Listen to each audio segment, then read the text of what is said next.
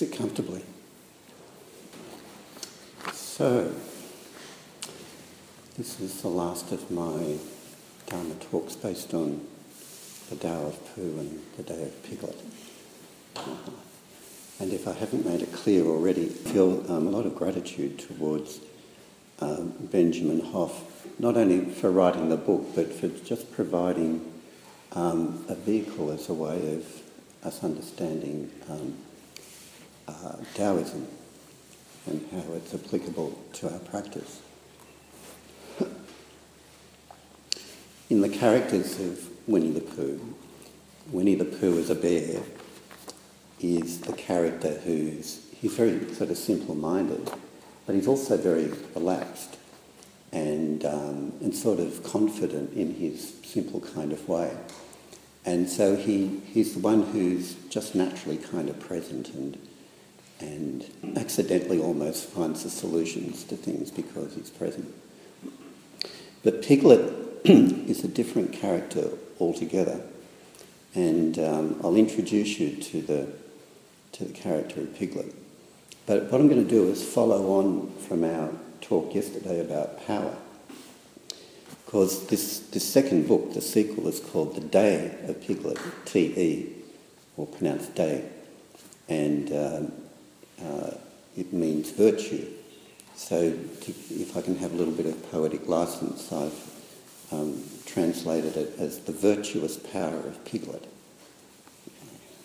So let me introduce you to Piglet with a little story that comes in here. Piglet is referred to as a very small animal, or refers to him or herself as a very small animal. This gives you an idea of Piglet. The piglet lived in a very grand house in the middle of a beech tree, and the beech tree was in the middle of the forest, and the piglet lived in the middle of the house. Next to his house was a piece of broken board which had Trespassers W on it. When Christopher Robin asked the piglet what it meant, he said it was his grandfather's name and had been in the family for a long time.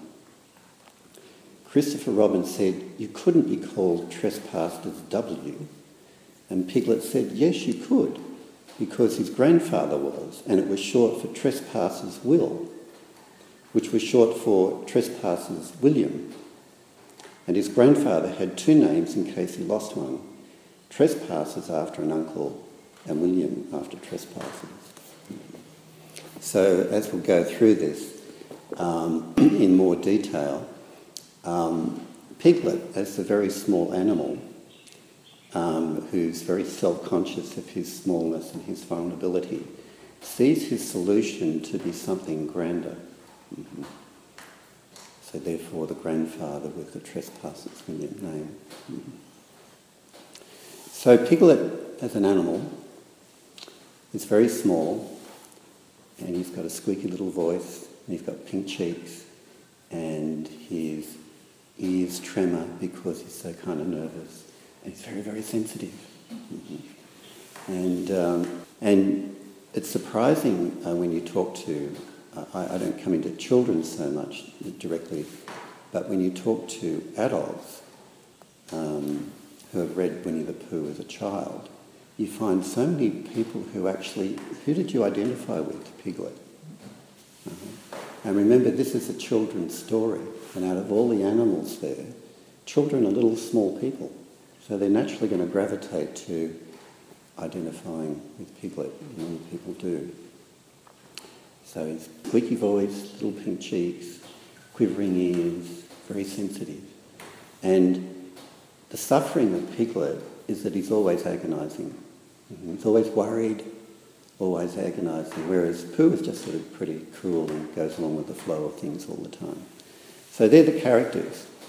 And in um, Taoism, in China, as it grew up, um, Taoists were very fond of very, very small animals. And there was lots of stories about small animals, mice, you know, birds and so on. And metaphorically, well, not metaphorically, but actually literally too. Taoism um, had uh, was very fond and support of um, women, children, the poor, outsiders. Mm-hmm. All the small creatures in a sense. And um, they wrote a lot of stories about that. They wrote a lot of stories about um, little small animals like mice and so on who are very wise and very honest. And in the stories, they sort of outwit the, the big landowners and so on. So a lot of this has got a political, cultural background to it. The Taoists were kind of, and the Buddhists too, were the kind of the outsiders of power in the, in the political sense of it. And the Chinese governments were in fear often of um, Taoist secret societies and Buddhist secret societies because they, they feared that their, their, um, their big ego status was going to be challenged in some kind of way. So that's the background of it. Um, and in the uh, story of Winnie the Pooh, or you know, the books on it, when you look at all the different characters, Piglet really is the only character in there through the story that grows in some way. All the others just sort of stay the same, but Piglet grows through the story. And um,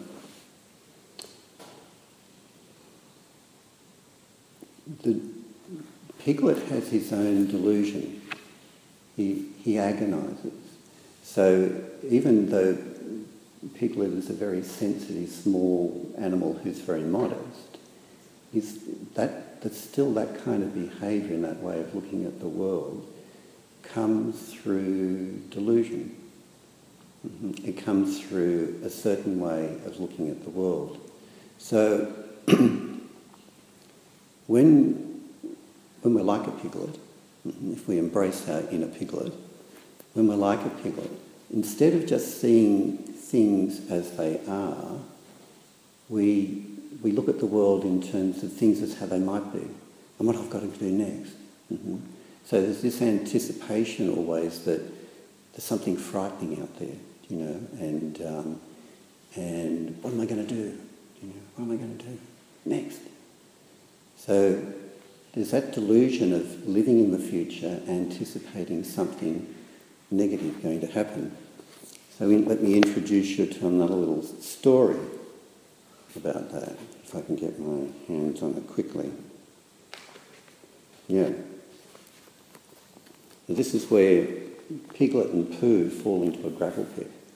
Mm-hmm. Um, Pooh, this is Piglet talking. Pooh, he went on nervously and came a little closer. Do you think we're in a trap? Pooh hadn't thought about it at all, but now he nodded. For suddenly he remembered how he and Piglet had once made a poo trap for heffalumps. Heffalumps can be whatever you like them to be. And he guessed what had happened. He and Piglet had fallen into a heffalump trap for poos. That was what it was. What happens if the heffalump comes? asked Piglet, trembling, when he heard the news. Perhaps he won't notice you, Piglet, said Pooh encouragingly, because you're a very small animal. But he'll notice you, Pooh.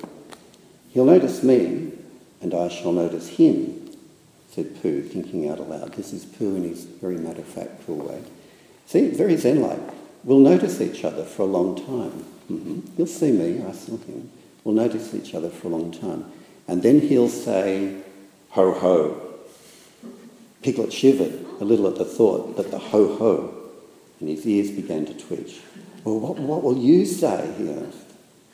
Poor tried to, Pooh tried to think of something he would say, but the more he thought, the more he felt there is really no answer to ho ho, said by a heffalump in that sort of voice, in the way this heffalump was going to say it.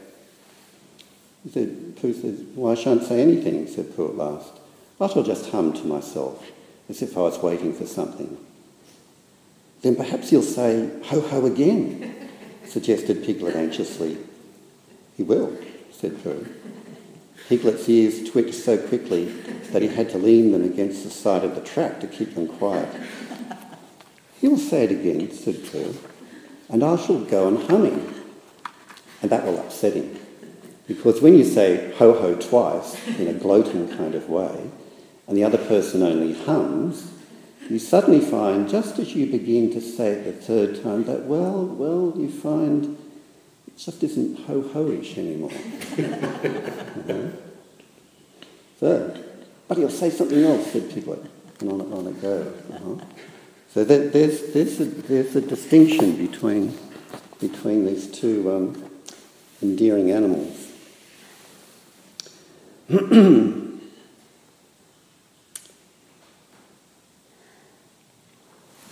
that's the challenge of Piglet, is always anticipating what will go wrong, what will go wrong, what will go wrong.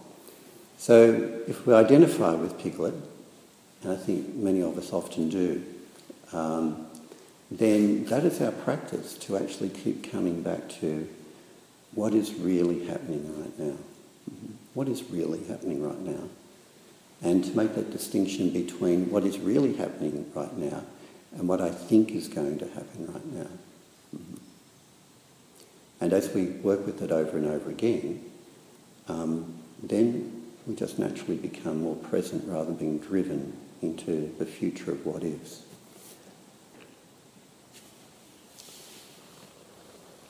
Piglet is a very sensitive animal, and I want to talk about sensitivity. You, often the word sensitive, when it's used as a description of someone, is usually used in a negative way. Oh, she's so sensitive, you know, he's so sensitive is the kind of expression in which it's used.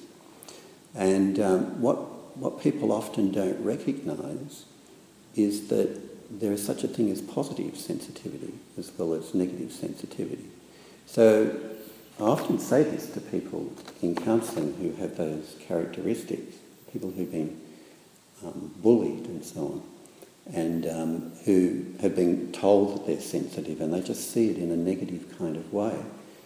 But I keep on reminding them that if you're a sensitive person, yes, you may be the kind of person who is vulnerable to bullying, you know, um, harsh words, etc.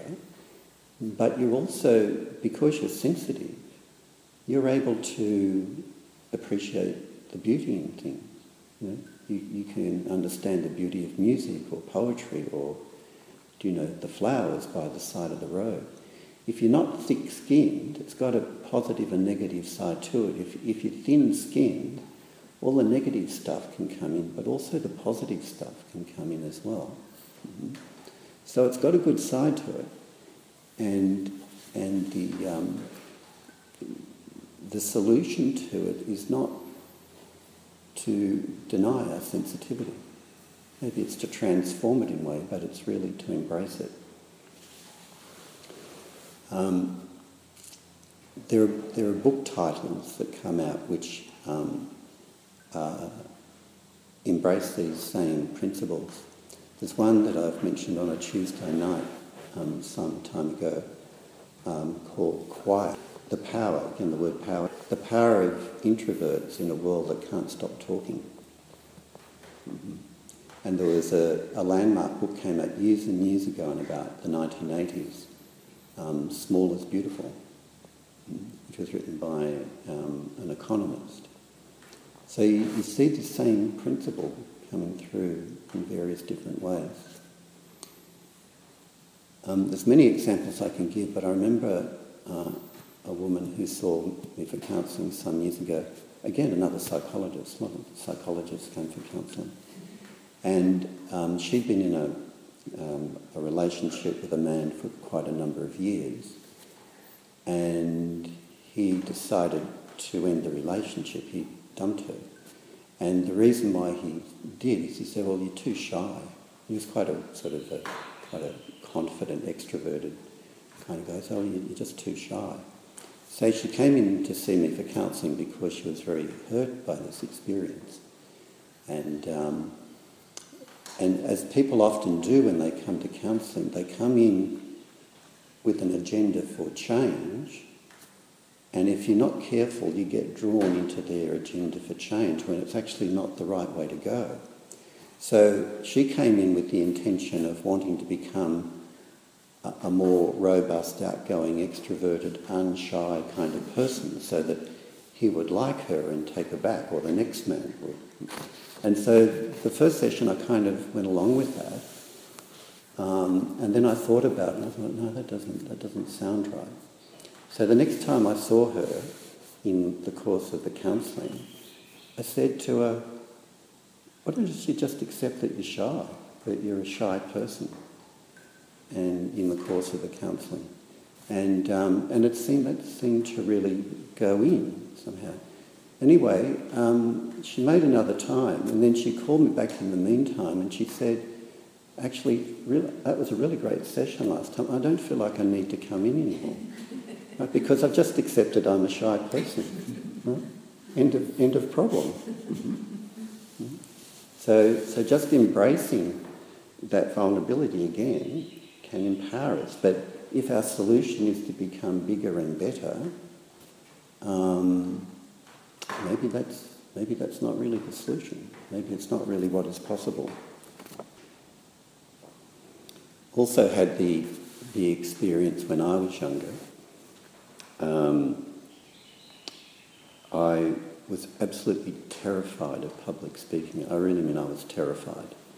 And, um, but I started work as, working as a psychologist and, um, and I was required to give public talks. And while I was really scared, I was really determined at the same time that I wanted to overcome this fear.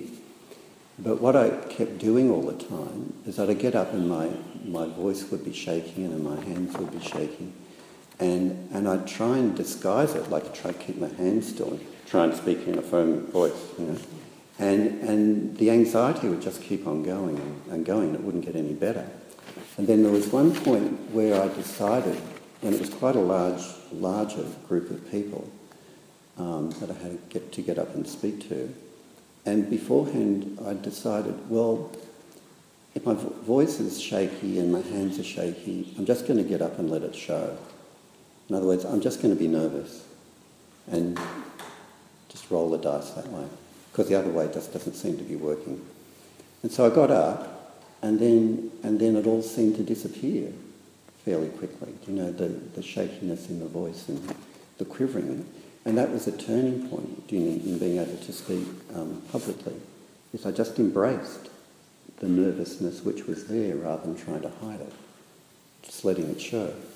It's another example of when you, as soon as you embrace that vulnerability, like really wholeheartedly, there is an empowerment that comes from it. And you can't do it as a trick. You can't, you couldn't then sort of teach it to people as a technique, okay, you just do this you've really got to you've really got to embrace it fully, you know, um, for it to work. Um, but it often does.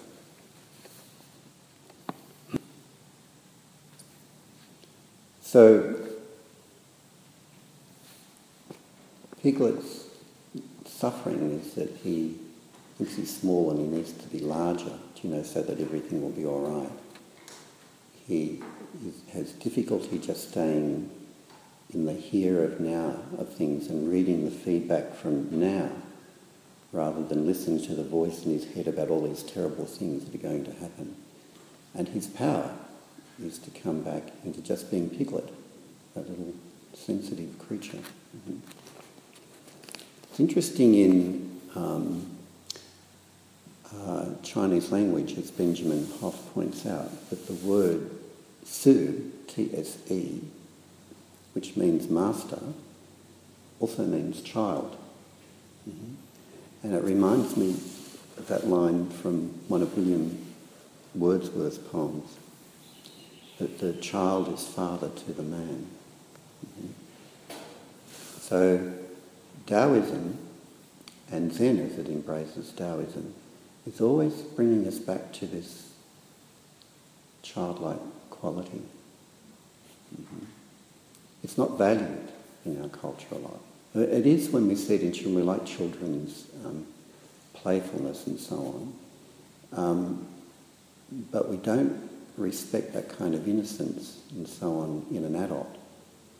Um, and it's important that we, we validate that in ourselves rather than being denied, you know, denied, ignored, criticised, whatever.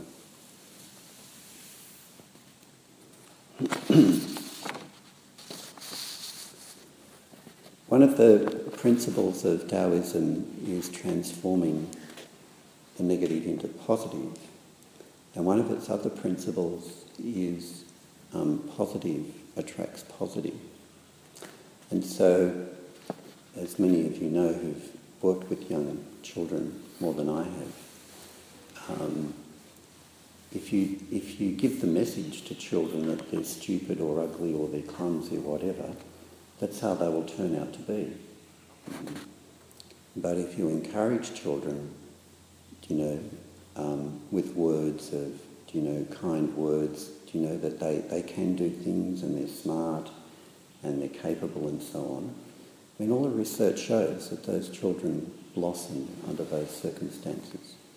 And so this is one of the principles of Taoism as well, is that, that positive can draw out the positive. And that's very different to some of the parenting that we see today where um, children are given praise, but they're given praise in the sense of how special they are, like that they're bigger or better or smarter or more beautiful or whatever than anyone else. So they're being, they're being sucked into the bigger is good principle right from the very beginning. And it, and it breeds a kind of narcissism that, that grows into an adult. You know, the big me, the successful me, the winner, is the one that counts. And um, it's very important to praise children, but we can, we can praise children without it having that narcissistic edge to it. Mm-hmm. You can always value the child for who they are and value, value the characteristics that they have as they are, not what we would like them to be. And as that's important for children, um, it's important for adults and important for Zen practitioners. So, that's the end of my talk for today. And um, our uh, Taoist talks, and we'll see what arises tomorrow.